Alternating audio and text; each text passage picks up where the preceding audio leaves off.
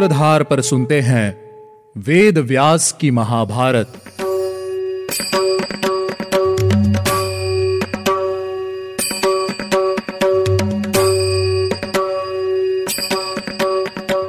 Hello listeners स्वागत है आपका वेद व्यास की महाभारत के पंद्रहवें एपिसोड में। मैं हूँ आपके साथ आपकी सूत्रधार मान्या शर्मा। आज का एपिसोड शुरू करने से पहले मैं आपको बताती हूँ कि आज के इस एपिसोड में क्या खास होने वाला है। आज के इस एपिसोड में हम जानेंगे कि अपने सभी पुत्रों की मृत्यु के बाद प्राण त्यागने के अनेक असफल प्रयास करने के बाद वशिष्ठ मुनि अब आगे क्या करेंगे?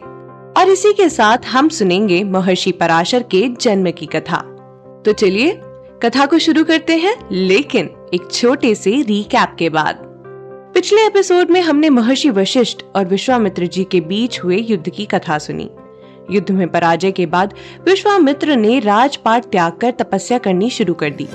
एक दिन, महर्षि वशिष्ठ के ज्येष्ठ पुत्र, मुनि शक्ति, राजा कलमाश पाद से मिले।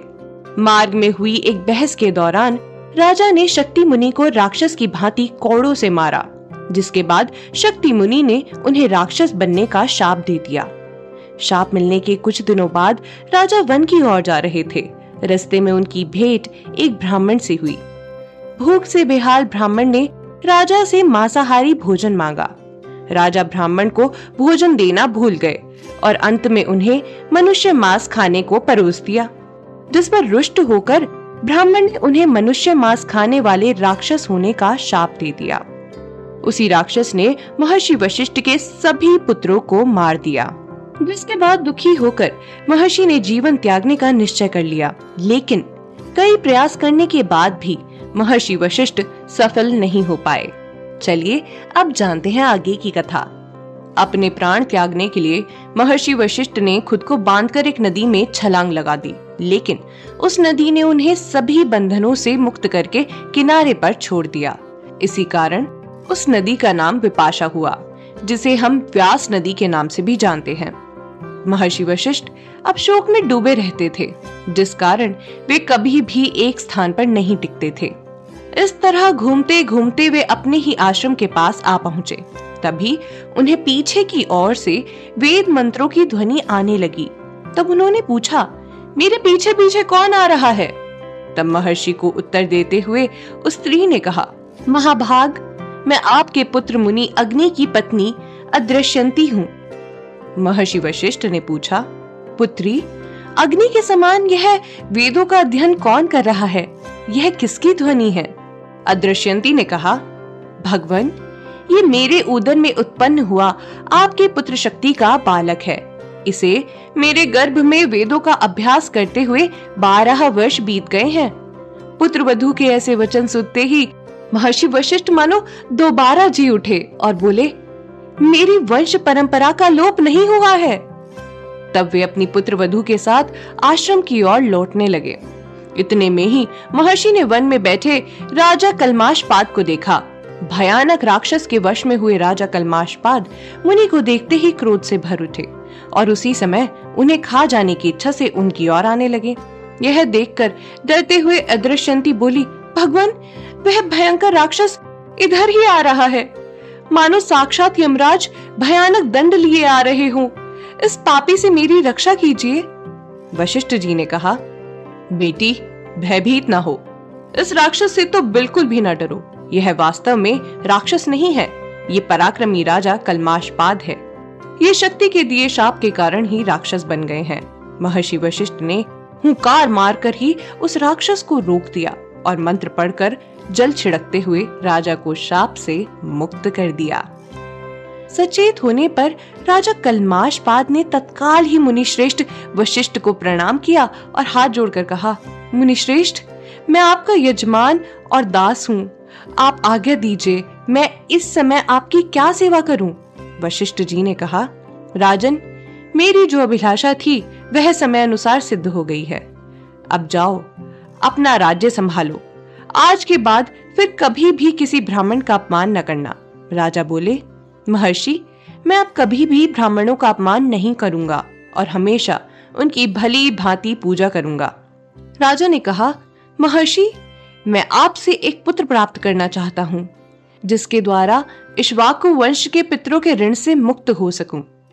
आप मुझे एक ऐसी संतान दीजिए, जो उत्तम स्वभाव, सुंदर रूप और श्रेष्ठ गुणों से संपन्न हो।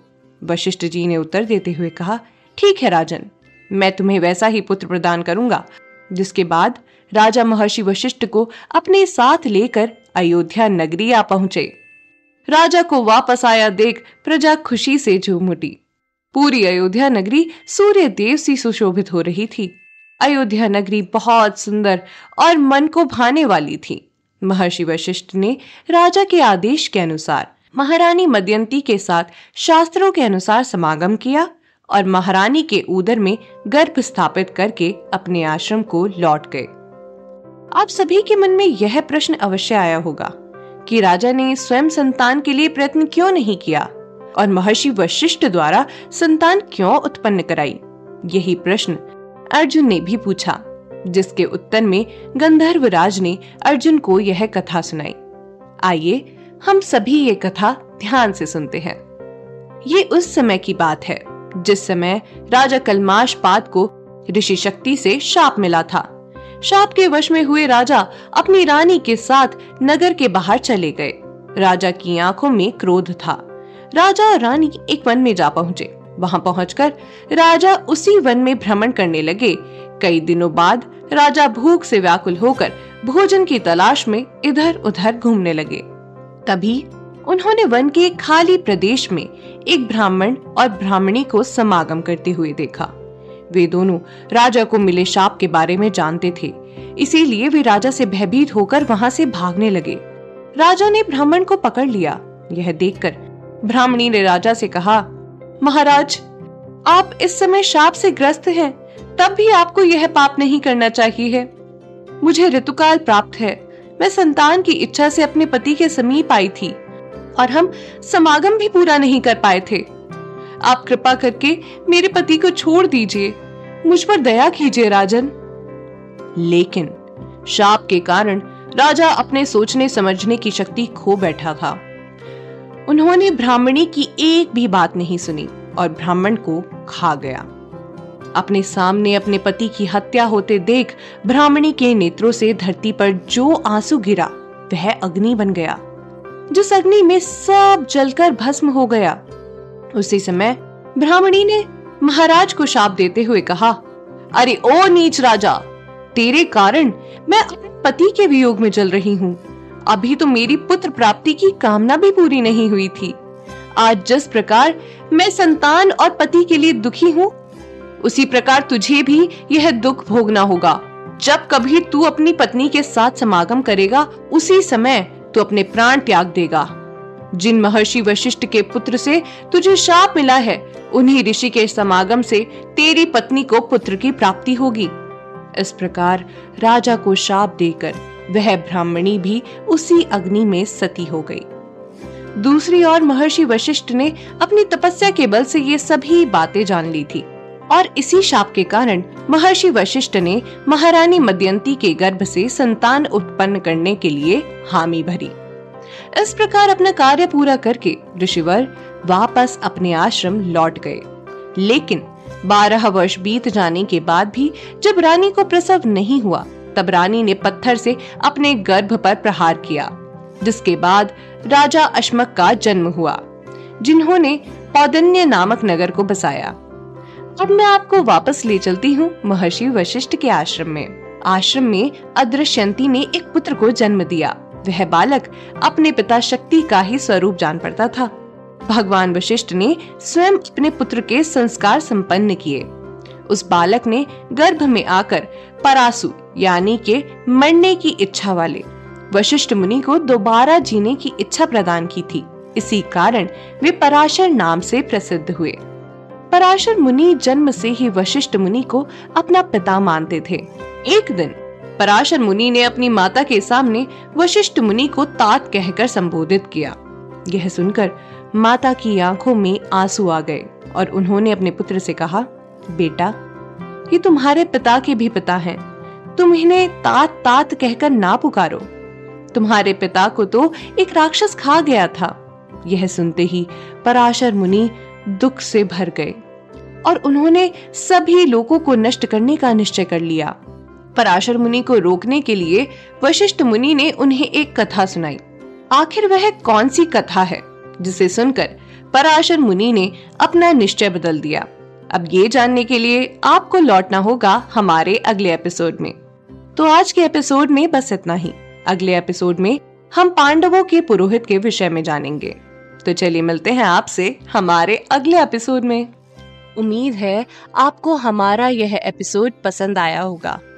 अगर आप इस एपिसोड से रिलेटेड कोई भी सवाल पूछना चाहते हैं तो हमारे social media platform Twitter Facebook Instagram पर हमसे संपर्क कर सकते हैं। हमारा सोशल मीडिया हैंडल है माय सूत्रधार साथ ही साथ ऐसी ही अनेक रोचक पौराणिक कथाओं के वीडियो देखने के लिए आप डाउनलोड कर सकते हैं हमारी सूत्रधार ऐप। हमारी ऐप एंड्रॉइड और आईओएस दोनों यूज़र्स के लिए उपलब्ध है। यहाँ आपको हर एक कहानी, सुंदर चित्रण और सटीक फैक्ट्स के साथ मिलेगी। इसके अलावा आप श्री राम कथा मिनी टेल्स पॉडकास्ट हिंदी और इंग्लिश नल दमयंती प्रेम कथा, हिंदी इंग्लिश तथा ऐसी ही अनेक कहानियाँ अपने मन पसंद ऑडियो प्लेटफॉर्म पर सुन सकते हैं। लिंक आपको डिस्क्रिप्शन में मिल जाएगा। मैं आपकी सूत्रधार मान्या शर्मा, मिलूँगी आपसे अगले एपिसोड में। याद रखिएगा, हम हर सोमवार और शुक्रवार आपसे मिलते रहेंगे।